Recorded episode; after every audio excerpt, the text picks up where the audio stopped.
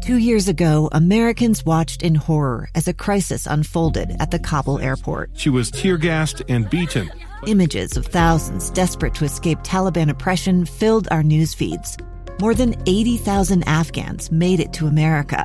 But the story didn't end there. It was very cold. There was no power, no heat. Who would help our newest neighbors? I'm Andrea Smardon. In Stranger Becomes Neighbor, you'll hear the stories of some remarkable refugees who left their homes and their dreams behind only to start over from zero. Their only possession was three blankets. And you'll meet Americans who stepped up to help them. You want me to come when you deliver your baby. What can one person do in the face of an international disaster decades in the making? That's Stranger Becomes Neighbor. Find us at kslpodcast.com, follow us on Apple Podcasts, or anywhere else you listen.